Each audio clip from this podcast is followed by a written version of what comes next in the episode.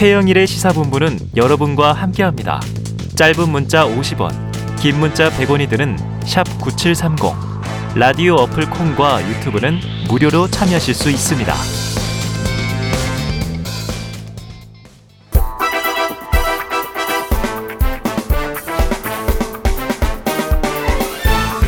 네, 이번 한 주 어떤 소식이 가장 뜨거운 소식인지 또 한 주간의 뉴스들을 종합 정리해 보고요. 미처 못다한 이야기까지 챙겨드립니다. 장윤선의 주간 이슈. 자, 장윤선 정치 전문 기자 나와 계십니다. 어서 오세요. 네, 안녕하세요. 오늘 금요일인데 네. 대기실에서 피곤해 보이셔가지고 말이죠. 발로 아, 뛰시니까. 네. 울산의 여독이 아직 안 빠지고 아. 울산을 또 달려갔다 오셨어요. 네, 네. 자, 공직선거법 위반 혐의로 기소된 민주당의 이재명 대표. 오늘 오전에 첫 공판에 피고인으로 출석했다. 저희가 일부에 이제 소식은 전해드렸는데요. 네, 네. 지난 세 차례 소환 조사, 이건 검찰에 출석한 거고, 이때는 이제 입장문을 냈는데 네. 오늘은 별다른 입장 표명 없이 음. 법원에 들어갔단 말이죠. 네. 대신 최고위원 회의에서 정부 비판의 수위를 높였는데 네. 그리고 또 50억 클럽 특검법을 단독 발의했어요. 음. 자, 어떻게 이런 정황을 좀 분석하면 좋을까요? 우선 그동안 검찰 출석에 앞서서 입장을 밝혔던 과 달리 이번에 기자들이 막 물어봤는데 그냥 손살에 네. 맞아요. 치면서 들어갔거든요. 어찌됐든 기본적으로 이 사건 관련해서 어, 민주당 법률위원회 쪽 취재를 해보면 음. 어, 무죄다라고 좀 확증을 하고 있는 것 네네. 같습니다. 그러니까 중요한 포인트는 뭐 구구절절 기자들에게 설명하지 않고 어. 그리고 재판에서 확실하게 다투겠다라는 음. 입장이 강, 강렬해 보이고요. 어찌됐든 오늘을 시작으로 해서 격주 금요일에 재판을 하게 됩니다. 네. 17일, 31일 심리를 하게 되고 어, 그동안 사실 이 문제에 대해서 이제 두 가지가 주요 쟁점인데 앞에 음. 설명을 좀 했겠지만 김문기 아니야 모르냐. 네. 그 다음에 그 국회 출석해서 국토위에서 어 백현동 식품연구원 그 부지 용도 네네네. 변경 특혜와 관련해서 실제로 그 강압이 있었냐 없었냐 국토부에. 뭐 그렇죠 뭐 네. 이런 내용이 이제 핵심인데요 이거 관련해 가지고 만약에 벌금 100만 원 이상이 나오게 되면 네. 당선 무효형이 예. 되고 사실 정치적으로 굉장히 어려움에 네. 처하게 됩니다 근데 이 재판이 어떻게 될지는 좀 지켜봐야 될 것 같다라는 생각이 좀 들고요. 음. 그리고 그 정부에 대한 비판 수위는 계속 높이고 있습니다. 음. 민주당이. 그리고 지금 또 하나는 국민적 공분을 사고 있는 50억 클럽과 관련해서 네. 어, 오늘 그 특검 법안 별도로 낸다고 했거든요. 네네. 근데 원래는 정의당과 그 협력해서 법안을 하나로 낸다고 그러게요. 했는데 정의당이 이제 단독으로 내버렸기 때문에 아, 민주당도 이제 공동 발의하기 네네네. 어려워서 오늘 이제 특검법 을 내고요. 음. 그래서 오늘 제가 급하게 또 최영일의 시사본부 네네네. 항상 어, 사실 확인을 발로 뛰어서 확인을 예. 해야 되잖아요. 그래서 어, 이은주 정의당 원내대표하고 제가 네네. 만나기도 하고 통화도 했습니다. 어, 그런데 그 국민의힘도 내라. 네네. 기왕에 이렇게 된 거. 각각 내라. 예, 그래서 정의당 안, 민주당 안, 그리고 국민의힘 안, 네. 세 안을 어, 병합 심사를 해서 어. 국회 법사위 차원에서 어떤 것이 가장 합리적이고 좋은지에 대해서 아, 어. 안건 논의를 해보자라는 어. 입장을 네 그렇게 하고 있습니다. 근데 지금 사실 그 2, 4, 6, 8 그리고 9월의 정기국회는 음. 이제 자동 으로 가야 되고요. 네. 3, 5, 7, 9는 실제로 여야 양당 간에 합의를 합의인데. 해서 의사 일정을 정하게 돼 있어요. 그러나 상임위는 네네네. 그 계속 열 수 있기 때문에 어찌됐든 이 법안과 관련해서는 상임위 차원에서 구체적이고 직접적으로 좀 논의를 해보자라고 음. 하니까요.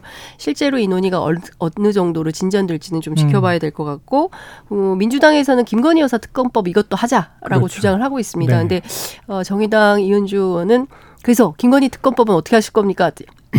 네. 명확한 하시는 거로 볼. 때, 네. 예, 명확한 답은 하지 않고 계속적으로 정의당은 수사 촉구하겠다 이런 입장을 밝혔습니다. 알겠습니다. 수사 촉구는 하고 있는데 네. 수사에 또 정황은 없기 때문에 그러니까요. 시간이 예. 흘러가면 어떻게 될 것인가 정의당의 그렇습니다. 입장도 주목이 되고요. 네. 아 이- 이제 좀 취재를 해오시니까 이해가 됐네요. 민주당이 왜 단독 발의했지 그랬더니 네. 정의당은 먼저 발의를 먼저 했고 냈어요. 예. 예, 그 이후에 네. 두 번째가 민주당입니다.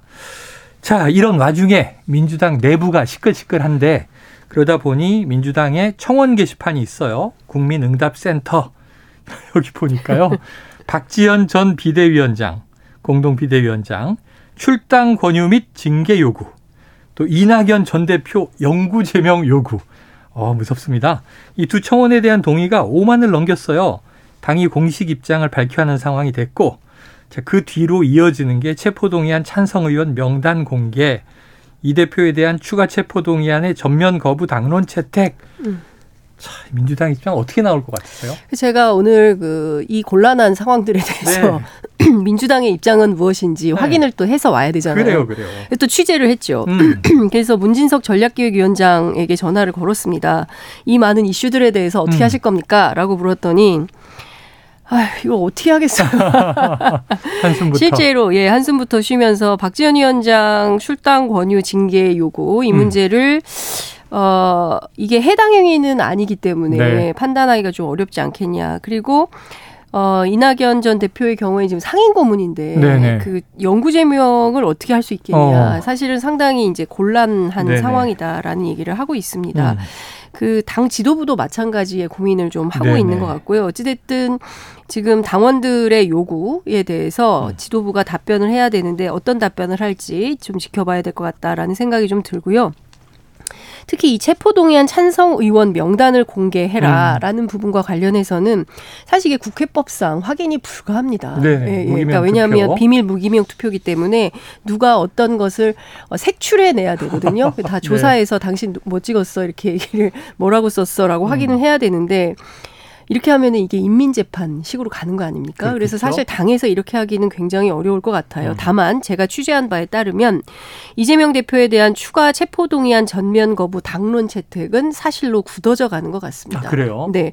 실제로 지도부에서도 그렇고 소위 친명계 의원들을 직접적으로 취재를 해보면 이번에는 아예 당론으로 어, 거부 입장을 정하고 그리고 불출석하는 방안도 생각해 봐야 된다라는 오. 얘기를 하고 있습니다. 그런데요, 또 취재를 했더니요, 네. 실제로 어, 이런 방침을 정한다 하더라도 국회법에 따르면 어, 다음 회기에 이 안건이 자동 부의되는 그렇죠, 방식이에요. 그렇죠. 그러니까 네. 이 안건이 사라지는 것이 아니라 해결되는 게 아니고. 예, 해결되는 게 아니라 다음 다음 살아있어요. 다음 차순에 계속 이게 넘어가서 이 안건이 살아 있어서 결정은 해야 되는 언젠가는 이, 그렇습니다. 그렇기 때문에 계속 미뤄둘 수 없는 네. 상황이다라는 것이고요. 또 하나 어, 비명계에서는 이런 주장도 합니다. 아니 그래도 명색이 우리 당이 국회 음. 다수당인데 대표의 거취 문제를 가지고 표결 불참이라는 방식으로 당론을 정하는 것이 과연 정치 적으로 옳은 것이냐? 그러게. 우리는 이 문제를 좀 생각을 해봐야 된다. 네네네. 국민 앞에 우리가 이것이 떳떳하고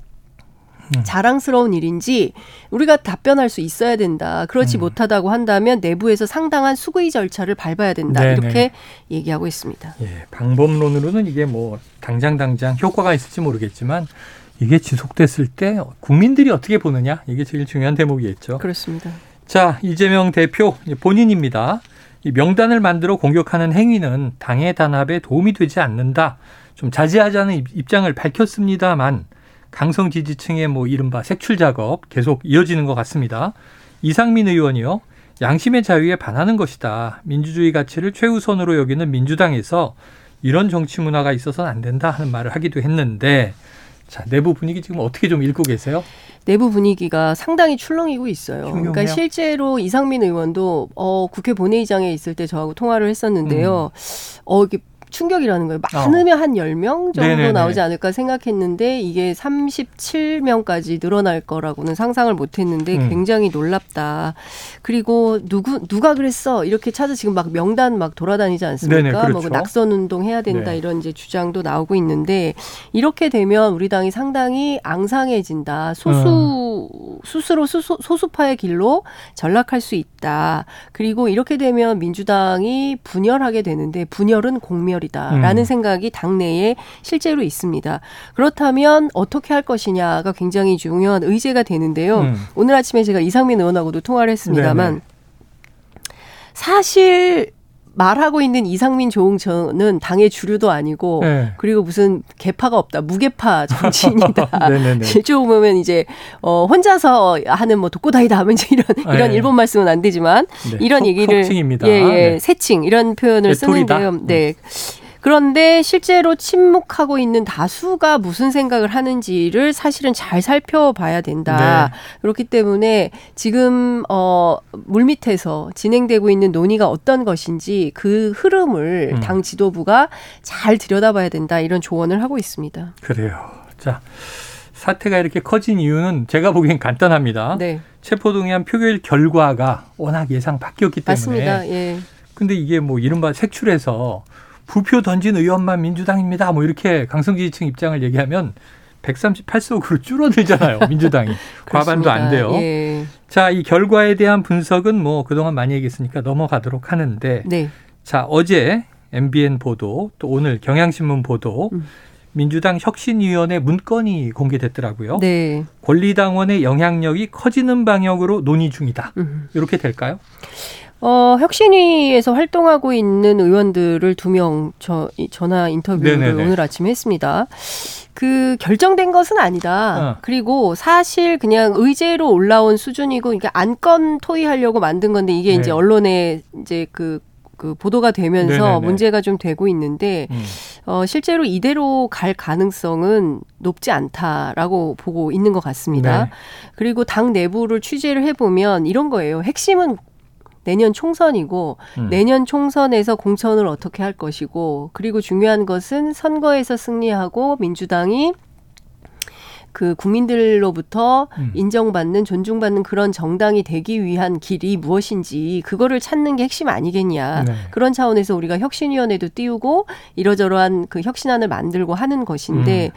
실제로 당원들이 중심이 돼서 가는 방식은 옳다. 왜냐하면 음. 예전에 비해서 어, 참여민주주의에 대한 욕구가 커진다. 당원들 네네. 사이에서 음. 그렇기 때문에 당원의 참여를 확장하고 확대하고 늘리는 것은 맞다. 음. 그러나 이 참여민주주의와 앞서 말씀 드린 대로 음. 어떤 누군가를 색출해서 혼내주고 야단치는 네네네. 인민재판식의 방식은 구분되고 정리되어야 되는 거 아니냐라는 내부의 그 고민들이 있습니다. 음.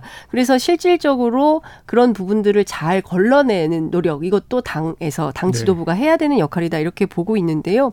민주당 내부는 현재 취재를 해보면 음. 딜레마적 상황에 빠져 있는 것 네네. 같아요. 그러니까 일부는 이재명 대표가 이제 스스로 결단을 해야 될 때 아니냐라고 어. 판단하는 분들이 계시는 거고요. 네. 그리고 일부는 이재명 대표 중심으로 똘똘 뭉쳐서 우리가 이 어, 험난한 음. 난관을 헤쳐나가서 마침내 총선 승리의 드라마를 써야 된다. 아. 이렇게 주장을 하는 것이고, 어찌 보자면 그것이 이제 팽팽하게 맞서고 있는 이런 상황인데, 어, 딜레마적 상황은 이런 겁니다. 그러면 이재명만으로 되냐, 음. 선거 승리가. 그렇지 않다. 그러면 이재명을 빼면 되냐. 음. 그것도 아니다. 네. 그러면 우리는 어떻게 할 것인가 아하.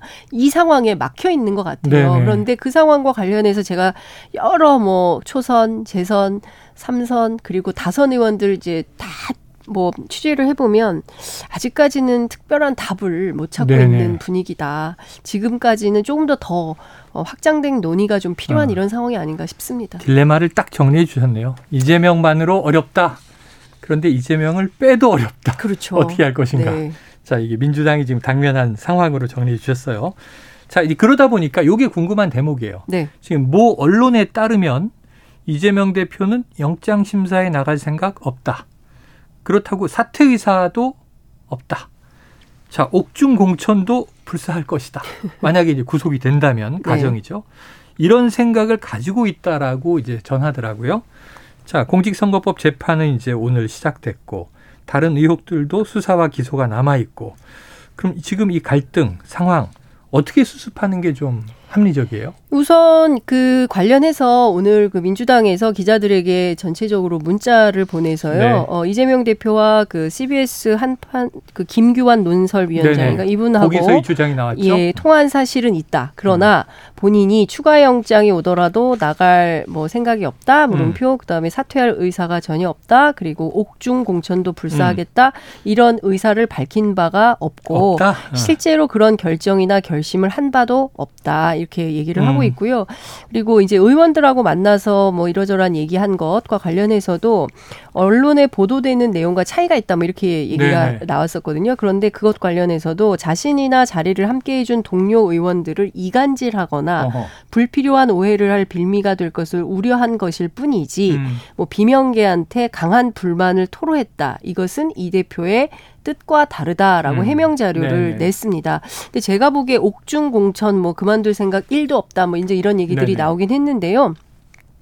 이것은 다소 좀 부풀려진 측면이 있어 음. 보이고요. 실제로 이 언론인과의 과정에서 들었기 때문에 얘기를 한 것일 수도 있지만 아. 또 이재명 대표 입장에서는 이게 그렇 지 않다고 얘기를 하고 있기 네네네. 때문에 이 진실 게임의 최후가 어떻게 될지는 좀 지켜봐야 될 것 같습니다. 그래요. 알겠습니다.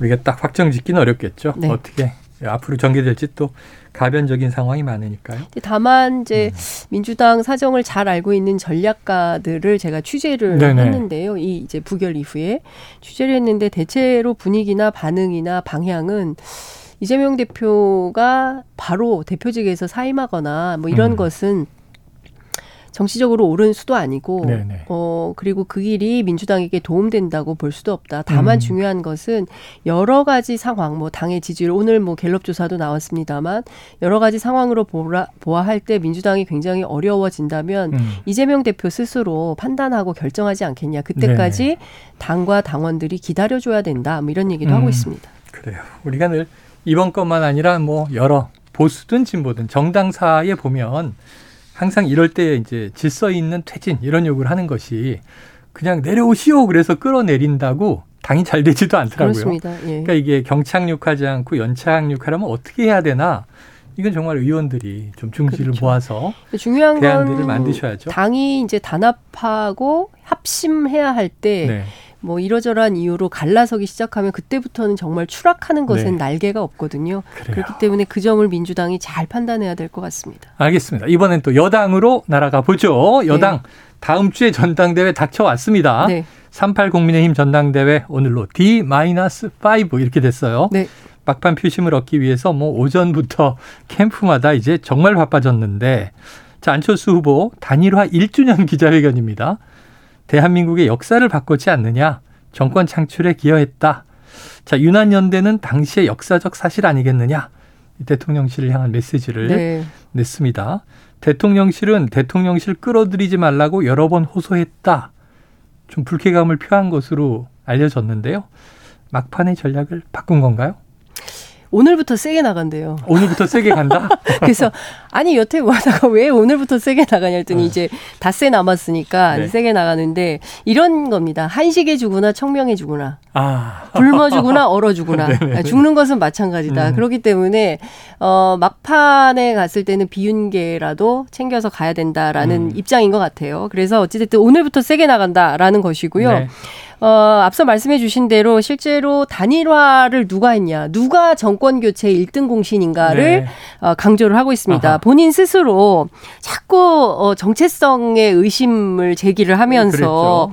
어, 그, 그야말로 단일화의 역사적 의미를 깎아내리는 일부 세력이 있다라고 음. 이제 주장을 하면서요. 이런 흑색 선전이 매우 참담하다 이런 주장을 했습니다. 아무리 정치가 냉혹해도 그렇지 어떻게 이렇게 어, 조변석계를 할수 있냐? 이렇게 얘기를 해- 하면서 끝에는 이런 얘기를 했습니다. 그럼에도 불구하고 나는 윤심은 없다는 대통령실의 발언 그리고 대통령을 믿는다. 아, 라고 얘기를 그래요, 했습니다. 그래요. 그러니까 그동안 그 안철수 후보 캠페인에 대해서 조금 확실한 개혁 노선을 긋고 비윤이든 반윤이든 노선을 분명히 하면 음. 표가 결집할 텐데 어 아무 일도 하지 않으면 아무, 뭐 아무 말도 하지 않으면 아무 말 아무 일도 네네. 그렇죠. 일어나지 않는다라든가 뭐 윤핵관이란 단어를 쓰지 말라든가 이런 등등의 대통령실의 요구에 굴복하는 양상을 보이면서 네. 사실 중간표가 많이 떨어져 나갔다는 네네네. 분석들이 나오고 있습니다. 그게 이제 천하람 후보로 흘러간다. 또 일부는 김기현 음. 캠프로 간다. 뭐 이제 이런 분석들이 나오고 있는 건데요. 이제 와서 이런 전략을 하고 있기 때문에 음. 선거 막판 닷새를 앞두고 이런 노선 변경이 네. 안철수 후보가 열세로 몰린 이 상황을 타개할 수 있는 음. 핵심 변수가 될지 이것은 좀 지켜봐야 될 것 같다라는 음. 생각이 좀 듭니다. 특히 이제 중도 확장 전략, 수도권 공세 굉장히 중요하게 얘기를 했는데 실제로 잘 안 먹혔습니다. 네. 예, 그래서 이게 어떻게 될지 좀 봐야 될 것 같다는 생각이 좀 듭니다. 그래요. 전당대회는 디마이너스 오지만 투표는 내일부터 시작이기 때문에 그러니까요. 토일 월화 사실 오늘 오후에 있을 TV 토론 마지막이죠. 굉장히 중요한 네. 포인트가 될것 같고요. 여기서 어떻게 되는지 좀 지켜봐야 되겠습니다. 알겠습니다. 네. 자, 지난 1일 세계일보 보도로 알려진 내용인데요. 경기도의 한 당협 기획국장 명의로 김기현을 찍어달라 이런 문자가 보내졌다는 사실이 그러니까요. 예, 전해졌어요. 안철수 캠프 측은 이거 당 선관위에 당원 명부 유출 의혹 진상 조사와 관계 법령에 따른 조치를 촉구했는데 이거 불법성이 드러나면 좀 큰 문제 아닙니까? 사실 이런 문제가 생기면 당 선관위가 즉각적으로 고발 조치를 해야 되거든요. 네네네. 고발 조치하고 명명백백하게 선관위가 중앙 선관위가 음. 조사해 주세요라고 해야 되는데 지금 실제 국민의힘 내부가 조금 미온적이다라는 음. 아, 그래요? 비판을 피할 수가 없을 것 같습니다. 어, 실제 국민의힘 규정에 어떻게 돼 있냐면요. 각 시도 당협에서 당원 명부를 열람할 수 있는 권한이 누구에게 있냐? 네. 당협위원장 정도라는 거예요. 어. 그리고 그런데 이제 이런 거죠. 실제로 이런 얘기도 합니다. 당원 명부는 개인 정보지 않습니까? 뭐 그렇죠. 이름, 전화번호 뭐 이런 거 그렇죠. 신상 정보가 담겨 있기 때문에 이거를 어떤 다른 사람들한테 전달하거나 교- 공유하는 것 자체가 어. 법적으로 불가한 일이다. 네네네. 그러니까 사실 이게 불법이란 얘기죠. 음. 그렇기 때문에 이것은 어 적발된 것이기 때문에 즉각적으로 어, 조치를 해야 되는데 취하지 않은 것에 대해서는 어. 의문을 제기하지 않을 수 없는 것이고요. 네네. 그 안철수 캠프에서 정말 이해할 수가 없다. 음. 이거 선관위가 공정한지 공정하게 선거 관리를 음. 하고 있는지 문제 제기를 안 할 수 없는 상황이다라는 생각이 좀 듭니다. 음. 예컨대 이런 일이 민주당 안에서 있었다. 아마 난리 났을 겁니다. 근데 국민의힘 그냥 지금 이렇게 저렇게 흘러가고 있는 분위기여서 이 또한 좀 새로운 어, 네. 분위기다 이렇게 볼 수 있을 것 같습니다. 그래요. 자, 이준석 전 대표도 막판 지지 호소 기자회견을 열었더라고요. 네, 그런데 지금 상황을 이제 소설 우리들의 일그러진 영웅에 비유했는데 이게 저희 때는 소설도 베스트셀러였고 영화도 유명했고 한데 네. 요즘 젊은 세대는 잘 모르지 않나요? 아니요, 그다 알아요? 예, 필독서고요. 아. 그 초등학생들 아마 다 읽고 요새는 또 초등학생까지? 그럼요. 독서 논술 학원에서 이거 다 읽- 아, 그래요. 그럴 걸요. 그래. 저의 그- 기후였군요. 예, 예. 네. 그 아마 많은 학생들이 읽고 일부나 뭐 교과서에도 나왔을 야, 걸요. 엄석대는 다 알겠네. 예, 예. 엄석대가 누군지는 아마 대체로 음. 다알 텐데 어 이문열 선생님이 개입해야 되냐 뭐 이런 얘기도 네. 나오기도 하는데요. 작가입니다. 그렇습니다. 소설가. 그 그래서 엄석대가 누구냐 음. 국민의힘에서 이제 이런 논쟁으로 지금 번지는 것 네. 같습니다. 근데 그 이준석 대표가 어, 재밌는 얘기를 했어요. 오늘 그 기자회견문 제1 말미에 이런 얘기를 했습니다. 엄석대를 누구와 매칭해서 생각할지는 여러분의 자유고 고민입니다. 어. 하지만 제 얘기를 듣고 엄석대가 똑같은 한 사람을 연, 연상시킨다면 어. 다들 공감하고 계신 겁니다. 우리는 같은 문제의식을 가지고 있고 같은 이상을 추구하고 있습니다. 이제 이런 얘기를 했는데요. 음. 언론은 이 엄석대를 윤석열 대통령과 동일한 거 아니냐라고 해석하고 있습니다. 음. 어, 실제로 민주주의에 대해서 묻고 있어요. 이준석 대표가. 음. 어, 자신의 손으로 자신의 지도자를 선택할 권리가 당원과 국민들에게 있음에도 불구하고 네. 지금 전개되고 있는 양상을 지켜보면 그 국민들, 그 당원들의 권리가 훼손되고 있는 것이 아니냐. 아하. 민주주의 절차가 무시당하고 있다. 이런 현실을 개탄하고 있는 네. 것인데요. 419, 518, 60 이렇게 얘기를 했습니다. 음. 근데 사실 음, 뭐 어제 엊그제 3.1 운동 그 우리 기념사부터 논란이 좀 네네. 되고 있지만 사실은 3.1 운동부터 해서 이런 쭉 그 앞서 4.19, 5.18, 60 그리고 2016년, 2017년까지 네. 어. 진행됐던 촛불, 촛불. 항쟁에 이르기까지 그야말로 우리는 이런 시민 혁명의 역사를 쭉 가지고 있고 음. 이런 것으로 민주주의 토대를 확고하게 하면서 네. 성장한 국가가 바로 우리 아닙니까? 음. 특히 2016년 촛불 때는요. 독일 언론이 이제 앞으로 민주주의를 배우려면 한국으로 가야 된다. 네. 왜냐하면 그렇게 많은 시민들이 나왔어도 쓰레기 하나 없고 질서 정연했죠. 질서 정연하고 평화로. 평화로웠고 어떻게 이런 민주주의가 가능하냐라고 의문을 표할 네. 정도였습니다. 근데 그런 민주주의가 파괴되고 있는 것에 대해서 이준석 대표가 아, 개탄을 한 이런 지점에 대해서는 음. 어 이제 곧 투표가 시작될 국민의힘 당원들이 판단하고 평가할 문제가 아닌가라는 생각이 좀 듭니다. 알겠습니다. 자, 어제 마지막 합동 연설회가 수도권 고양시에서 진행이 됐는데요. 여전히 김기현 후보의 울산 땅 의혹에 대한 공방 뜨겁습니다. 네. 직접 다녀오시기까지 했으니까 이 KTX 역세권 땅 의혹뿐 아니고 새로운 의혹도 계속 보태지더라고요. 맞습니다. 구수리 땅을 팔았다고 알려진 김 씨가 알고 보니 차명 부동산 사건의 의뢰인이었다. 그러니까 단순 교회 지인은 아니었다. 예. 아니다. 라는 것이 이제 뉴스타파 보도로 이제 알려지게 된 것인데요. 제가 지난 주에도 뉴스타파 네. 보도 전에 이 자리에서도 직접 말씀드렸지만 통화하셨잖아요. 네. 그러고 이 구수리 땅만이 아닙니다. 다른 땅이 더 있습니다라고 제가 말씀을 네, 좀 네. 드렸습니다. 맞아요. 이제 그게 삼산동의 땅일 때 음. 그게 94년도에 그 김 씨의 땅을 김기현 의원이 사요. 어. 그래서 그것을 건물을 올립니다. 어. 예, 건물을 올린 사람은 김기현 의원이에요. 네네. 네. 그리고 상북지구 도시개발 사업에도 김 씨가 등장을 합니다. 음. 이, 이때는 뭐냐면 김기현 의원이 울산 시장이던 때 음. 요 지구 지역의 그 구획 정리 사업을 하게 되는데 네. 이 사업을 김 씨가 맡아서 어허. 하게 되죠.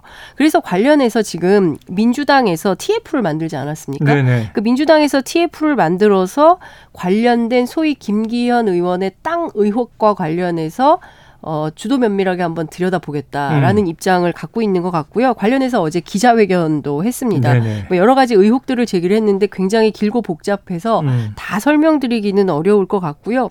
이제 핵심은 이런 겁니다. 어, 2015년에 김 씨가 한 1,900평 정도를 개인이 땅을 사요. 한 음. 그 평당 32만 원씩 주고 한 6억 정도 주고 사는데요. 네.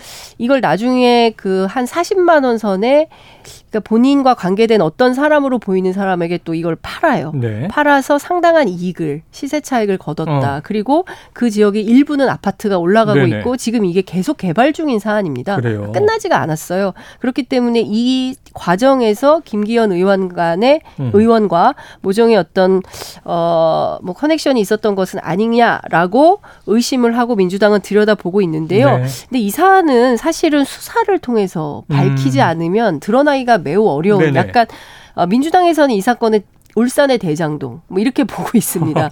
그래서 사실은 네. 굉장히 복잡하고 그런데 이 문제를 어디까지 어떻게 밝혀낼 수 있을지 결국에는 네. 수사 의뢰로 어, 밝혀내야 되는 것은 아니냐 민주당은 그렇게 보고 있습니다. 음, 그래요.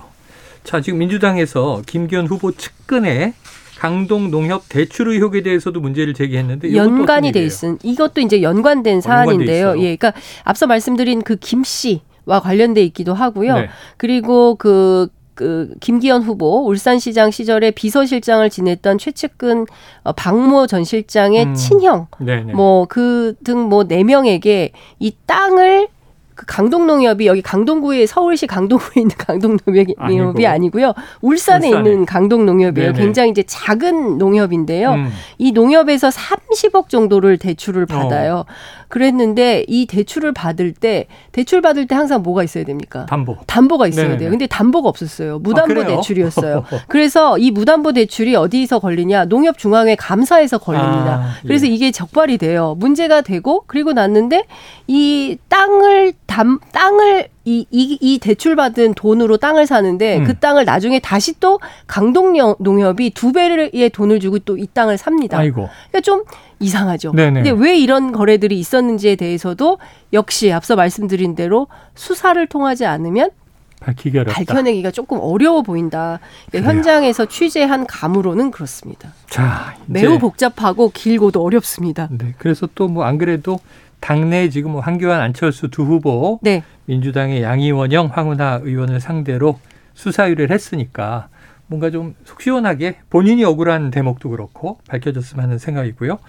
자, 근데- 오늘 네. 잠시 뒤에 5시 20분 음. 마지막 TV 토론이 있습니다. 네. 내일 투표 들어가기 전에 뭐 사실상 이제 마지막 이벤트인데 네. 마지막 관전 포인트를 뭘로 좀 짚어주시겠어요? 어, 저는 역시 그 어, 황교안 캠프에서는 땅 문제를 집중적으로 제기하겠다고 아, 하고요. 오늘까지. 네, 그리고 이제 안철수 후보는 그 단일화와 연대에 음. 대해서 묻겠다는 전략이고요. 그다음에 이제 천하람 후보는 핵심적으로는 이제 그 총선 전략, 공천 네네. 문제 뭐 이런 등등을 제기하겠다는 입장이고 민주주의 문제 뭐 이런 것들을 얘기를 하겠다는 건데요. 근데 재밌는 포인트는 예. 뭐 이런저런 여론조사가 막 돌고 있지 않습니까? 어. 근데 그 사자 대결에서 누구도 50%를 넘지 못한다는 아? 얘기가 나오고 네네. 있습니다. 근데 김기현 캠프에서는 아니다. 50% 음. 넘는다라고 주장을 일차 하고 있고요. 과반 간다. 넘는다. 예, 예, 과반 넘는다라고 주장을 하는데요. 제가 지금 그 나머지 세 캠프 취재를 해 보면 세 캠프 모두 그 사, 50%를 넘는 후보는 없는 것 같다라는 어, 얘기를 간다? 예 하고 있습니다. 어 물론 이제 지금 상황에서는 어.